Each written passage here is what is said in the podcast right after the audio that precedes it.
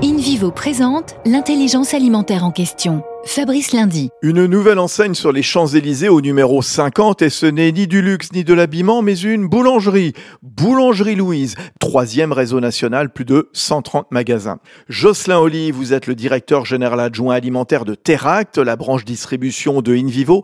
C'est une sacrée nouveauté. Oui, on en rêvait mettre Boulangerie Louise sur les Champs-Élysées, créer enfin une vraie boulangerie sur les Champs-Élysées, un projet euh, important pour le groupe InVivo, un vrai lieu qui matérialise la filière agricole agriculteur, meunier, boulanger. Et puis pour la marque Louise, c'est un point de départ. C'est le début d'une grande aventure de conquête pour ouvrir 300 puis 500 boulangeries partout en France. Et probablement ensuite à l'international, avoir une vitrine sur les Champs-Élysées, ça ouvre évidemment des portes pour faire rayonner la boulangerie en France sur les Champs-Élysées et j'espère demain euh, en dehors de nos frontières. En effet, Jocelyn Olive, merci. Union nationale des coopératives agricoles françaises, InVivo s'engage pour la transition agricole et alimentaire vers un agrosystème résilient.